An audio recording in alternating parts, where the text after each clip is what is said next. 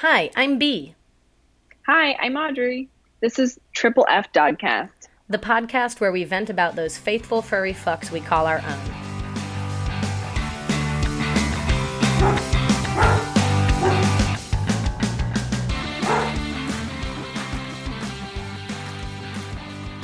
I'm ready. Okay. Hi, uh, welcome back to the show. I'm Audrey, I'm B. and this is the Triple F Dogcast. Uh, so let's let's just kind of get into it. Um, first thing we want to talk about today is weird shit. What's some uh, what's some weird Whoa, shit whoa, you've weird shit. oh man. um, okay, so we each picked some kind of like viral video, and we're gonna try and figure out what is the reason that the dog is doing that. So I picked the corgi twerking to the bubble butt song. Okay, I'm gonna play this video right now. Play it.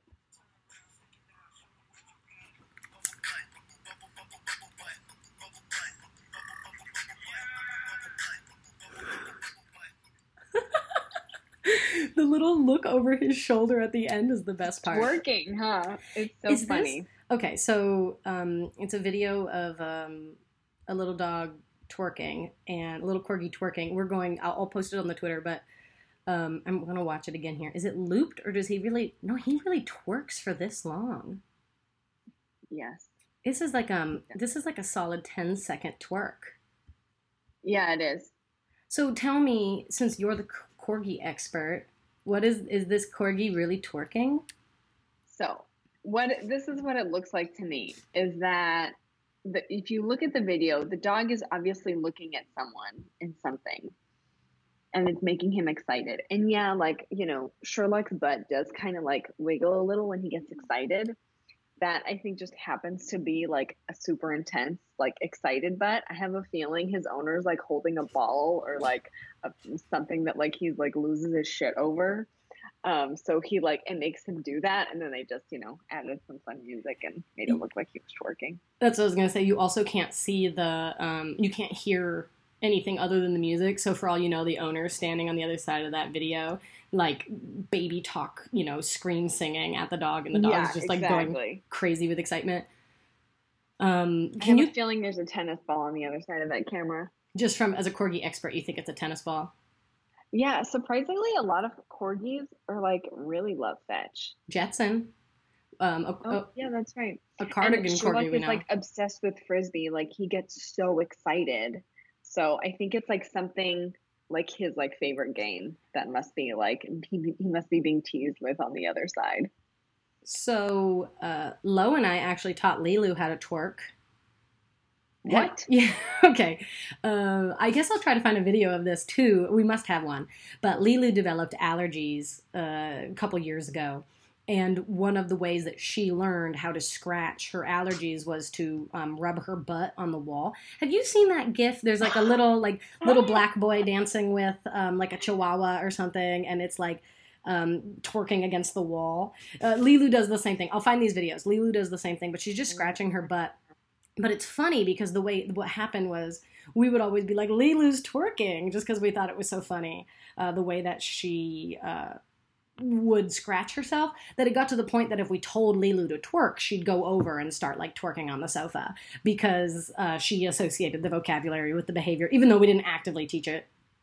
Oh my gosh. So it was a different kind of twerking than this this corgi. This was like a, a butt wiggle twerk, and Lilu's is like a butt itch Yeah. twerk, but it's still a good old twerk. Does Lulu go more like in a circular No, she goes like up and down. You know, she's she's like um like she'll put her tushy up against like the the bed frame, and then push her booty up. So she she's twerking on the edge of the bed frame so she can scratch her little rump. Yeah, you absolutely need to find a video of that. I, I am certain I have a video somewhere. Uh, if I can't find one, I will go make her twerk on the on, this weekend, and I'll catch it on, Yeah, on video for you. Instagram needs to see this. Okay, uh, I have uh, some weird shit. Mine's not a video. Mine's very much more serious uh, than your cute little uh, twerking corgi. But you can open the link if you want to. Um, it's the story of, and I'm sure some of our listeners will be familiar with this story, but it's the story of a black lab in Colombia who every day goes to the front desk at this um, tech institute and gets up on his hind legs and gives them a leaf over the desk. And the person on the other side of the desk gives him a, a, treat. This dog lives like in the area or in the immediate space surrounding this this building. It doesn't really particularly have an owner, but these people now provide food and water for it. And mm-hmm. um, I think he's a little boy dog. And he brings he gets up on his hind legs and he pays for a leaf. You know, pays with a leaf for for food. And um, the story attributes it to the dog watched people paying and getting things and so the dog went and got a leaf and and tried to pay and receive something. And I wanted to ask you if you think that's what's happening. Do you think the dog saw people paying in exchange for something? Or do you think it's more just along the lines of like um, they unintentionally taught the trick of you pick up a leaf and put it up here and you'll get a cookie. Like if you sit, you'll get a cookie. Well, every day he's seeing people give them probably what looks like a leaf, something right. green. Mm-hmm. And then they give it and then they get something. It's he's seeing that every day. And so you think he's it's like commerce. You think it's likely that he learned commerce from human beings. and he decided that if he were to be bipedal and um, carry currency, that he could assimilate. Yeah, it, it seems like he's like, oh, I give them this and I get something. This is a really tricky one, and part of the reason I wanted to talk about this in today's weird shit segment is because uh, this is kind of the most extreme version of a lot of what we get we, we see with weird shit, which is like we see a dog do something we can't really explain, and the explanation we come up with is the most human one, which is yeah, he's paying for an item he wants, and he learned that from watching uh, people mimicking our behavior. Right, and I'm kind of torn because uh, when I first became a uh, animal behaviorist, and I did all this studying, one of the big big things that they emphasize um, in animal behavior research is that dogs cannot learn through mimicry. Um, your dog can't look at another dog sitting and go, "Oh, I should sit," uh, and, and, that will work for me. They can't look at something and then mirror the behavior.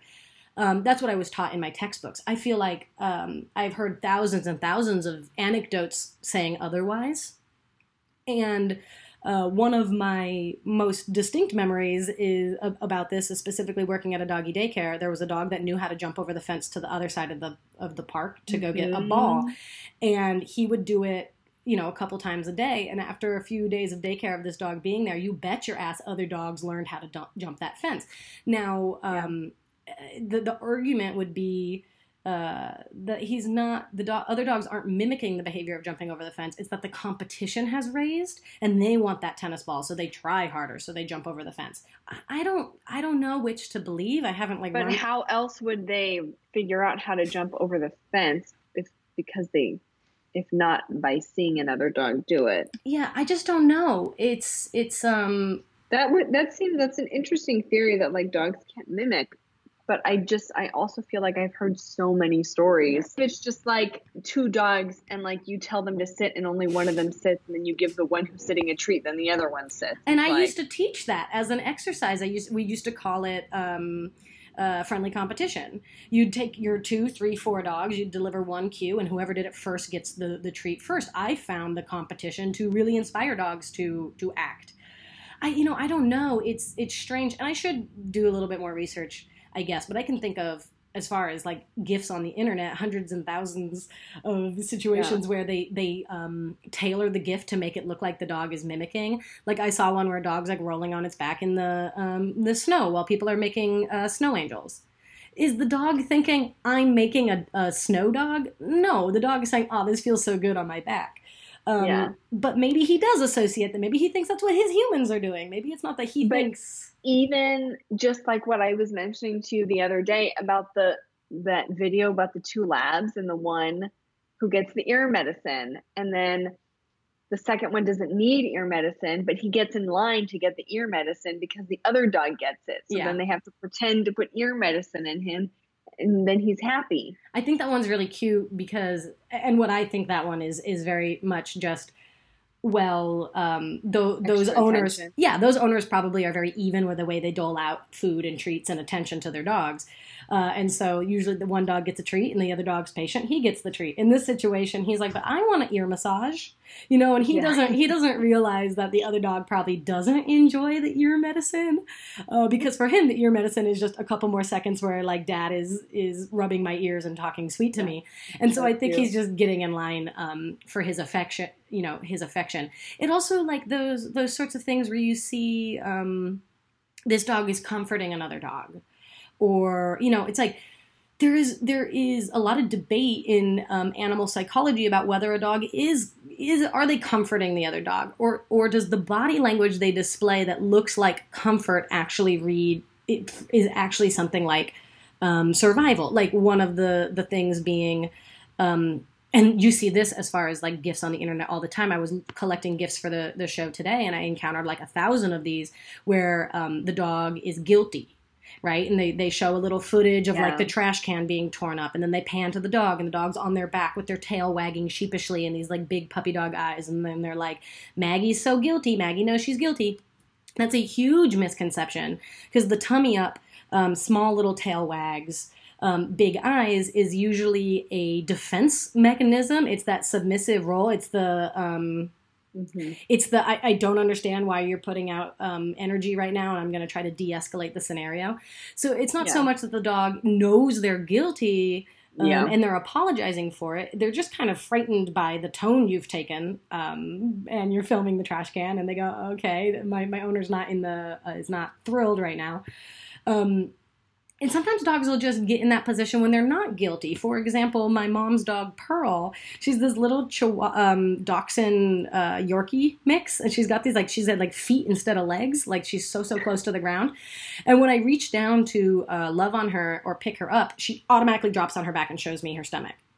She's not she's not scared of me uh, in that situation. It's again, it's just a dog body language technique that they use by trying to apply. Oh, she's guilty to it is really problematic. Um, and so, eh, but I also think at the same time it's it's hard to know. And um, I think that by saying we can never attribute human emotions to dogs, that can also be really problematic because I think it's good to recognize dogs can feel things that are akin to um, jealousy uh, or sadness. Uh, I don't know if they feel guilt. I'm, I'm afraid to say that dogs feel guilt or remorse. Yeah. Um, Yeah. But I, I- you know, I, I do think it's okay to attribute some human emotions to them. But usually, stuff you find online is above and beyond. That's so cute, though. That's he pays his leaf. Yeah, you know, it brings him satisfaction and it makes everybody smile and, and laugh. So, what a perfect, uh, perfect situation. I love him. His name is Negro. He's with a black lab. That's much like I had a white lab growing up named Blanca. We're so creative. um, well, I feel like I'm thinking of all these weird shits to talk about now, but uh, we should move on to the next segment and, and save some. yeah, I know. You really got me thinking. I know. I have I can think of so many now. write them down and collect them, and we'll we'll start picking, them- picking them apart. And I'll, I will this week. You know, I'll go back and I'll, I'll open some of my um, animal behavior textbooks and um, find these these passages about dogs not being able to mimic and dogs not being able to mirror, and maybe you and I can um, argue it a little bit. You know, Yeah. with our animal psychology degrees that we don't have. Um, Yeah. we, yeah. Just a ton of hands-on experience. Canine Connection. We're gonna talk about anxiety. I know we kind of messily talked about it in an episode before, but I think we're gonna do a full on. This was um, anxiety was a request from one of our um, listeners, Team Foxtrot. Hi, and uh, they had a couple questions, specifically fear of loud noises, uh, but also just kind of anxiety in in general. So I thought we would start by just saying what it looks like and why it happens. Uh, anxiety in dogs, usually shaking and crying, are the noticeable uh, symptoms of your dog being anxious. Equally as common but less uh, understood are displacement behaviors, which are things like uh, yawning and grooming, which are things that dogs do sometimes when they're feeling very, very anxious to try to de escalate a situation. And then uh, in very extreme cases, we see things like uh, vomiting, uh, defecation, or um, hurting themselves in an attempt to get back to their guardian. I get anxiety. I think canine anxiety is probably just like, I mean, I feel like it must be similar to us, maybe like the fear of un- the unknown. So, you know, you hear a sound, you have no idea what it is because you're a dog. Yeah. And that stresses you out. Definitely fear of the unknown, I think is a great way to, to put it. I mean, it's the same with humans, right? It's the fear fear of uncertainty. I had a job interview yeah. earlier today, and um, the hour and a half before my job interview, I walked circles around my very small apartment, just constantly walking in circles. You know, I I was anxious. I was anxious of the unknown. I didn't know what the interview was going to be like, and I was just anxious about it.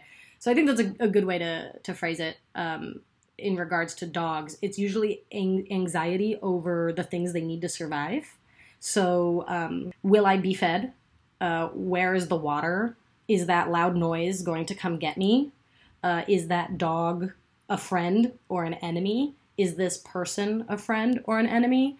Uh, so, those I think are a lot of the ways that anxiety expresses itself. Do you think it's more common in rescue dogs, or do you think that even like a purebred King Charles Cavalier who was the owner's head since it was two months old could still have those issues. I think when it comes to anxiety, obviously we have nature versus nurture. Certain breeds are uh, have proclivities for anxiety, and that's something that should be acknowledged. Uh, for example, the Alaskan Klee uh, which I have one of. Um, they're just always anxious. They just are. Uh, Chihuahuas, Italian Greyhounds, a lot of those like small breeds. Um, have a lot of anxiety because it's kept them alive through many years of um, breeding and, and uh, evolution. You know, uh, the Chihuahua that makes it to the next generation is the one that is anxious about where people's feet land on the ground. You know, so there is a certain amount of it that's bred into them, but I think way, way, way more significant is nurture. So I don't think it's rescue versus purebred. I think it's more about whether that dog has had structure and outlets in its life or if their life has been, you know, wrought with uh, uncertainty. You know, so yes, a lot of rescue dogs come to you with anxiety because their life has been um, in this state of peril for however many days, weeks, months, years that dog was looking for a home. Um, but I think that if you provide the right structure and the right uh, exercise, that even a rescue dog that comes to you uh, with a whole bunch of anxiety problems can find some relief Totally. And what do you think are like the most common types of anxiety? Definitely separation anxiety. And I think, you know, noises is also a big one. Yeah. So sound anxiety, obviously, fireworks, um, loud cars. And I actually have a great story about sound anxiety that I want to mention. Um, but also, separation anxiety is a big one that's probably the one that we get the most uh, need for. And it's also one of the hardest ones to solve. Um, mm And then there's just like general uh, social anxiety. So, fear of other dogs or bad interactions with other dogs. Maybe um, your dog's uh, social anxiety is not expressed as uh, cowering from other dogs. Maybe it's expressed as playing too rough or mm-hmm. um, big explosive reactions on the leash. Um, and then social anxiety also can be towards people. Can you leave your dog at a daycare or a groomer, or do they shake so bad that they throw up? Um, can people come into your house, or is your dog so anxious that they um, show their teeth or growl or bite or bark?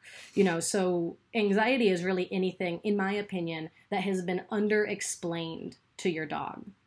If you take the time yeah. to explain the situation, I'm not saying it's going to get rid of all the anxiety, but you will be giving your dog tools to handle it uh, more so than if you just let the world be scary and loud and hope your dog figures it out. Yeah. What are some of the ways that you um, can ease anxiety or or improve anxiety? I guess I should ask you like that. Um, can you get rid of anxiety altogether, or is it really just more of a management system? I think it it could be more of a management system because I don't think that anxiety is present 24 7. I think there are moments and situations that bring out anxiety, and that may be very intense for some dogs. Right. I mean, I think that's the, the best way to look at it, actually, is say, let's say anxiety is not something you can cure, it's only something you can manage. However, um, the time periods between anxious episodes may get as long as six months. Maybe it's a year. Maybe your anxiety, uh, re- your dog's anxiety, really only shows itself on the Fourth of July every year, which is about where Mhm. Lilu is now. Lilu used to Yeah. be incredibly anxious, very, very problematically anxious. Uh, and now at seven years old, there's one day of the year where I have to um, lock her in a room and um, you know sit with her. That only happens once a year Yeah. now. So yeah, I would still say Lilu has anxiety, but I would say it's mostly cured. I think going into it with an expectation of I cannot fix this, um, I can only manage this. You'll probably find yourself somewhere on the other side that was like, oh, I fixed it enough that I'm happy. Totally, yeah. I think um, Sherlock doesn't really have a problem with loud noises. Uh, motorcycles, he doesn't. That doesn't make him anxious. He just is like, get the fuck out of here. He barks him away. He just, oh my god, he like looks like a savage going after them. He's crazy. But what makes him anxious is we kind of talked about this is iPhone noises. Yeah. And that was actually an interesting anxiety for me to deal with because he didn't start reacting to it until he was two years old. And I'd had him since he was a puppy. And he didn't start reacting to iPhone noises until two years into his life. And he, he has gotten better. Um, and that has just been me re- positively, positively reinforcing the sounds. So every time an iPhone noise, you know, goes off, if I have food nearby, I give him food.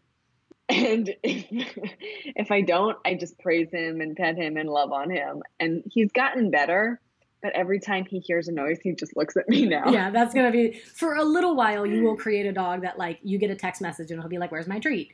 Um, Yeah. And for as But long as the better than him like shaking and like, you know, being so anxious. It is, and over time, um, you won't need to give your dog a treat every single time, Mhm. but that that iPhone chirp will have um, moved from the anxious part of his mind to the pleasant part of his mind, and it will stop getting a negative response. You you nailed it. That's really the easiest way to do it. I don't know if you remember when we used to do our um, CGC, our um, AKC Canine Good Citizenship uh, certificates. You guys used to have to pa- pass a test item where I would drop a metal chair on a concrete um, ground. Yeah. And your dog was no closer than 10 feet to it, but it made a god awful noise, and your dog was only allowed to bark once.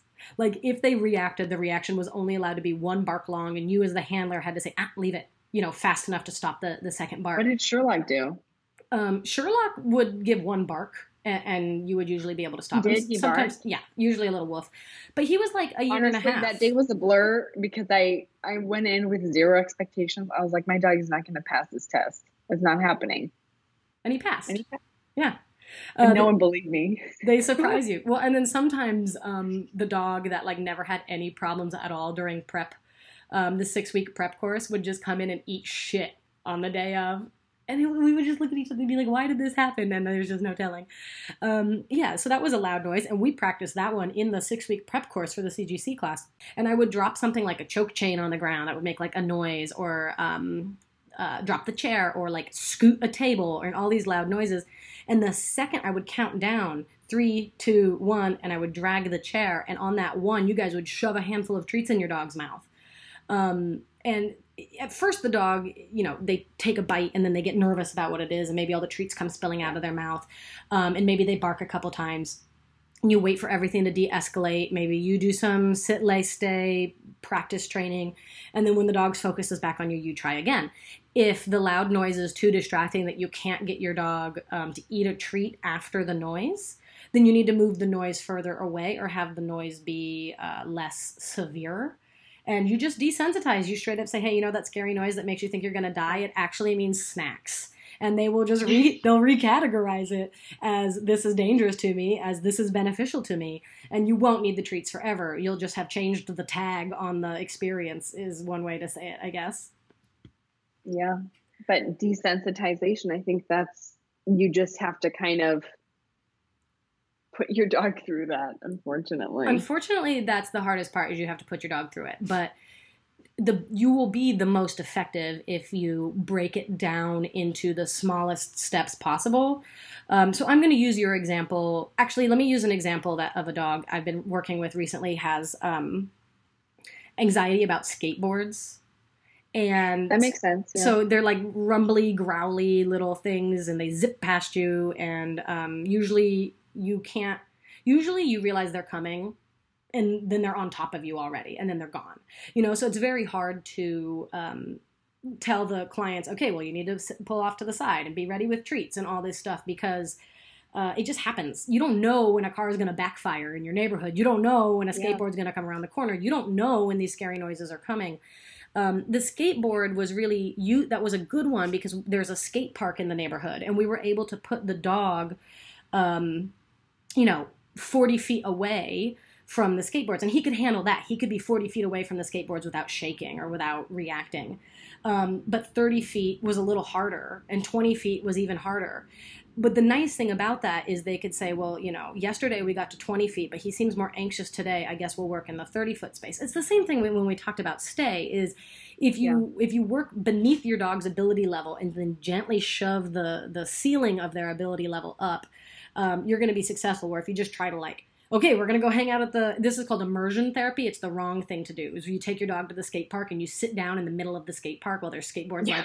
like, like going all around you. That's the, immersion therapy usually doesn't work with dogs. It usually, um, sends them so far into an anxious space that they shut down and there's no learning happening. I think I, you know, is it wrong to, if you see a bad situation coming, to just remove yourself from it? I mean, that's my favorite option in general. Yeah. Um, if you have small dogs, pick them up, you know, and just get out of the scenario.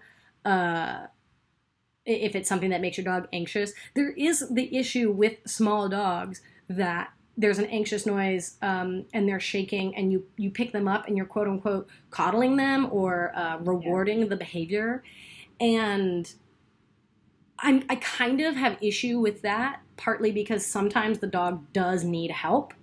If you're so far to a point where your little dog is climbing your leg, pick your dog up. That's not, there's no learning there. That dog is too far gone. That dog is in the 90 to 100% range of anxious, and there's no learning that's going to happen there.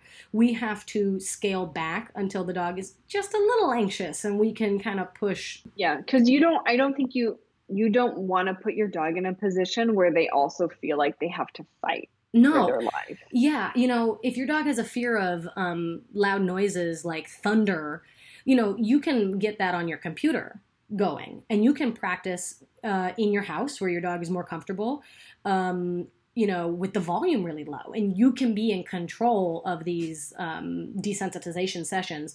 Don't just throw your dog out into the wilderness. And if you are out in the wilderness because you're on a walk or you're at the dog park, and something happens that you know is going to make your dog anxious, get the hell out of the situation because an anxious dog is a dog that bites.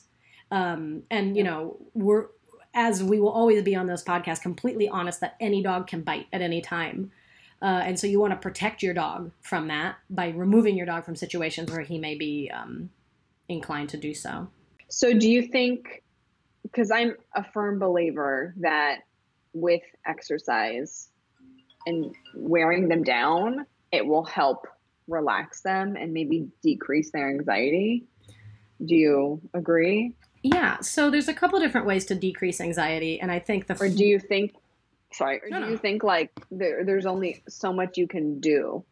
I. Well, so there's a couple different things. We mentioned desensitization so far, and that's that is a big part of it. But desensitization is not going to work, um, or it's not going to have lasting effects if there isn't um, structure and exercise. And what I mean by that is for anxious dogs, they do really, really well when their day is structured, and uh, that can be different things. That can just be we go on a walk every day at 9 a.m. Or it can be um, even more severe, as it is for some dogs that have really, really bad anxiety issues, which is you're in your crate from 8 a.m. to 10 a.m. We go on a walk from 10 to 11. You eat at 11:10. You go back in your crate from 11:30 to 12:30, and you stick to a schedule like that when you're working with a dog that has really severe behavioral issues. You give them that kind of schedule. You'll see this entire demeanor shift in the animal because finally, oh, thank fucking God, I know what's happening. I know when my next need is going to be satisfied and I can start to trust these people as the people who provide me that. So structure is one of those things and that can look like uh, every different for every family and every dog. But um, the other one is exercise and exercise i mean i'll do like the thing okay 85% of dogs are in shelters uh, because of behavioral issues. So most dogs that end up in shelters were abandoned because somebody decided they couldn't deal with their behavior anymore. And the vast vast vast majority of behavioral issues are because dogs are under exercised. So generally when uh, somebody comes up to an animal trainer for anything my dog pulls my dog barks my dog digs my dog it's always okay well let's increase the animal's exercise. So that's thing number one and i will say say, um, well, I mean, maybe you have an opinion. How long do you think a dog needs to be walked for? I think it all depends on the dog and their energy level. Um, you know, like a Chihuahua doesn't really need to be on like an hour long walk, you know? Because a Chihuahua takes like five, six steps for every one step you take. Those little legs have to work really They're hard. like, I call them ground tappers. Tap, tap, tap, tap, yeah, tap, tap, they tap, walk so fast. I love, I love them. They're so cute. But I think like a, a minimum of like 30 minutes is good. 30 minutes is a really solid walk. That's what my minimum is Yeah. for my dogs. Um, I will do a 20 minute walk in an emergency, but 30 minutes is a is a good start. I would really just say if you are having anxiety problems with your dog and you walk your dog 15 minutes a day, try to double it. If you already walk your dog 30 minutes a day, try to go to 45. Um, Yeah. You know, it, it, a lot of times, okay, so anxiety and energy are two sides of the same coin, right? I started this whole conversation with saying that Mhm. I walked f- for an hour and a half inside of my apartment waiting for my job interview this morning. Um, I was turning my anxiety into exercise so that the anxiety wouldn't Mhm. consume me. Um, and you also see a lot of dogs' in expressions of anxiety are things like um, digging at the door, digging at the crate, licking or chewing their feet, uh, destruction of toys. Uh, those are just signs your dog wouldn't have the energy to do those anxious behaviors if you had properly walked them first. Yeah, they're just looking for an outlet. And that's hard for dogs that, like a lot of the dogs that are prone to anxiety, um, Klee Kai and uh, Yorkies, you know, those are incredibly high energy dogs. And so you do have to kind of make that effort um, to inject a little bit of more exercise into the day. I always, I, it's funny, I measure Sherlock's energy level by, so like after we take a walk, um, when we get back to the apartment, as we exit the elevator, I let him off leash. And if he still has a ton of energy, he'll run to the door, run back to us, run to the door, run back to us, run to the door until we get to the door. But when he's exhausted, he just like will walk right by my side and he like can't can't doesn't have the energy to run. Yeah. So for you, it's a barometer. Like, did I did I do a good enough job walking my yeah. dog? Today today he walked ahead of me, but he didn't have the energy to run to the door. We we always call it the doggy graveyard and that's how we know we did a good job exercising our dogs is if when you get back from a walk they all end up like flat on their side unmoving for the next like two hours and like Yes. we'll, we'll walk out into the living room and there's just like a bunch of dogs but none of them are moving and we call it the doggy graveyard and it means we did the we did Yeah. right by our dogs today um, well i have uh, like a little i have two more things i, I guess i want to say um, on anxiety and um, Okay. the first one is if desensitization or something that you can kind of do in the process process of desensitization. I, I said that immersion therapy is never the right idea. And that's where you really throw the dog in with the sharks you know a dog a dog with fear of sharks into a pool of sharks. Um, but there is something called flooding that is a little bit helpful. So like let's say your dog gets anxious when somebody knocks on the door uh, because you know every time someone knocks on the door somebody comes into the house or you speak to someone at the door and that, that makes them nervous. Um, and so it, it gets to the point where maybe um, you know every time somebody knocks on the door your dog literally starts to tremble. And even if you just have to go to the door and like get the package from the ups man your dog is still trembling afterwards. You can flood uh, the sound of knocking on the door. And so uh, for example i'm sitting at my desk right now. I might go like this under my desk every couple moments and my dogs didn't bark because they don't they don't think that sound means someone's coming to the door that's just an annoying sound that i make sometimes I've also heard, um, you know, kind of ways that I've heard people cope with anxiety.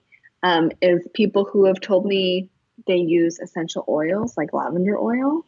So they'll have like a diffuser and they'll just put lavender and just kind of like let it go off while they're not home to kind of help uh, calm them down. That's kind of like a holistic uh, approach. I have essential oils, and sometimes I just put the lavender one on myself because I like the way it smells, and I feel like it kind of calms me down. Um, so yeah, I have definitely dabbed some of it on my dog's collars. Uh, we also have that. Um, we have CBD for Lilu now, um, Yeah. but she doesn't have too many anxiety issues, so we haven't really used it. And I guess the Fourth of July will be our first chance to try the CBD. I think CBD is a really good tool for dogs with severe anxiety. but also like you know another holistic approach is music and that's something that a lot of times people will use music or white noise uh, to help calm their dogs down i don't super know the effectiveness as far as um, uh, music for dogs that have anxiety just by like turning it on but i do think you could do a lot of really good work if you started to um, associate music certain types of music with uh, calm and comfortable times so they say Mhm. apparently dogs respond well to um, i think it's classical music actually i want to check that I out. was literally gonna guess classical music is probably like the most calming thing, uh, well depending on the score, of course. what kind of music do dogs like um, okay yeah so here's here's the um, here's the statement from the american kennel club. Uh, dogs listening to pop music showed no reaction. Um, heavy metal tunes prompted barking and agitation and classical music seemed to have a calming effect. Clearly this is just kind of somebody's um, collection of a couple experiments but uh, But yeah, I mean, if you need to try something, you know, there are options. And what I would do is I would do something like um, bring the essential oil out, uh, turn the classical music on, and then lay on your on the couch with your dog for thirty minutes, and do that a couple times a week. And when you set up the same kind of environment, your dog's like, oh, I feel a little bit calmer now. Um, white noise is also helpful if your dog is afraid of sounds. Um, you just really got to experiment see what you can do. Another thing I know that we haven't mentioned yet is um, utilizing crates. So we talked about crate training last week. Sometimes Mhm. crates cause more anxiety if you haven't done it correctly. But when he's in his crate, he knows this is my blanket, this is my bone. Dad comes home and lets me out, and that completely reduces his anxiety level because he Totally. has so um, so much less to think about. Yeah, I think if util- utilized and trained correctly, the crate is amazing. Uh, I don't know. I think we did. We were pretty comprehensive. That was pretty good. I think so. If you guys, I mean, if there's something you feel like we didn't cover in that, um, you can always DM us on Instagram or send us an email at triplefdogcast at gmail.com and we can get back to you. Uh, we have all of our handouts on Patreon. So all of our all of the stuff that we um, talk about during Canine Connection is on Patreon. Uh, it's only a dollar a month for access to the handouts. We're also going to kind of um, start like building a blog there where you guys can just hear our daily thoughts and get to know our dogs a little bit more. Um, but for now, if you if you want access to, or I guess if you want written versions of the stuff that we talk about, um, I do write some cheat sheets. They're cheat sheets that I've been using for a decade now to help people learn how to train their dogs, and so those will be um, online. Perfect. Um, so, is anything, any tails are wagging on your end? Yeah, Freya's tail is wagging. Why is your tail wagging? So I mentioned a little earlier in the show that Lilu used to have allergies, uh, and we managed to um, get Lilu's allergies kind of under control with food changes. But in the last year, Freya deve- developed allergies, and hers were just horrific. I mean, we've had issues with Freya. Um, she's missing most of the hair on her feet now. She uh, chewed her feet open Oh, she was so itchy that if you reached out and touched her, she would basically fall over because she would have to pick a foot up and start kicking. And so obviously it was out of control. And we tried a lot of the different things that we had tried with uh, Lilu, which was changing diet. And um, we changed her diet and we saw an improvement for like a couple days or like a couple weeks. And then the, the allergies came back again. So we took her to the vet. And uh, we have been to, back and forth to the vet a couple times for particular skin ointments and um, treatment ideas, and obviously nothing was was working. So uh, we took her back to the vet for uh, a steroid shot, and we have gotten a steroid shot for Lilu in the past, uh, and it worked. And uh, but for Lilu, it gave her a bunch of side effects. Like she had to pee constantly, and she was really thirsty constantly. So we never went back to the steroid shot with Lilu. We just managed it with food. Uh, but we they, they told us there's a new shot, and it's called um, canine atopic dermatitis immunotherapy injection. The brand seems to be Cytopoint, C Y T O point. It's not a steroid like the one we gave Lilu. It's an antibody that blocks the itch signal in your dog's nerves. Um, so the thing that makes them itchy still exists, but they don't feel like they're itchy. The vet, you know, reassured us she wasn't going to have the side effects. It was really important for us not to have um, the peeing and the drinking thing for Freya because Freya has a hard time drinking as is. You know, she there's always this risk of aspiration. I didn't want her to be drinking more um, water than she needs to. So uh, they kind of convinced us to do it. It was expensive for Freya. It was like 140 bucks because she's a big dog. Um, but it was literally overnight. She does not scratch. And I can touch all of the parts of her that used to trigger big old scratching episodes, and she doesn't scratch. Like it used to be, I would touch her tummy and her little foot would start kicking immediately and I can't get her feet to kick at all anymore. Like I can scritch her all over her whole body, and she just lays there and looks up at me happily. Um, her her feet have healed up, and so I just kind of wanted to you know put that out there. Um, that this this injection really really worked for Freya without any of uh, the side effects that we experienced the first time. Allergies are tough because even when you go through eliminating diet, uh, sometimes they don't go away. Sometimes the allergies are allergies to grass or pollen. So, to our vets, uh, from our vet's recommendation, Freya now gets foot baths that night. Oh, Honda cures. Yep, every single night we fill the bathtub with a little bit of like water and Epsom salt, and she gets in and we scrub all of her feet and um, then she gets out and then she gets to go to bed. And that's helped a lot with healing some of the the wounds on her feet. Uh, and funny because you mentioned that uh, during weird shit that lab who needs his ears done. Um, we make spooky wash her feet after freya washes her feet. But it's not because spooky thinks she wants to. It's because spooky will be a dick to freya afterwards. Because um, she like tries to punk her when she comes back. She's like yeah you're you got wet paws. Fuck you. So we make spooky's paws wet too so that they both feel vulnerable Because Spooky's such a punk. She's a punk. Yeah. Uh, so yeah, Freya's tail's wagging this week. She's not as itchy. Uh, interestingly enough, now that she doesn't have um, to chew on her feet twenty four seven, I have to walk her more. she now has more time to be destructive in my home and problematic in my home since she's not spending six hours a day chewing on her feet. Oh, that's amazing. Oh, I'm so happy that that's helped her. Yeah. That's amazing. It's made me really, really, really, really, really endlessly happy to see her um, relieved of this issue. And I'll report back on the show and let you know um, in a couple months from now if we have to get another shot or if, it, if it's going to last. Uh, so that's going to do it for Triple F this week. Patreon. How do you say it? I say you know Patreon because you're you're pa- you're a patron. Patron. Like a patron, patron, like a person who gives money to, to someone else in, in exchange for a product or a service. Is it patron? Am I wrong? Because I know patronize is not a good thing. Thanks for listening. You can find us on Twitter and Instagram at Triple F Dogcast. You can email us questions at triplefdogcast at gmail.com. Thank you to bensound.com for our music. Bye. Bye. Beautiful. you didn't say we had to say bye. I, you know what? It was improv. Wasn't in the script. Sorry.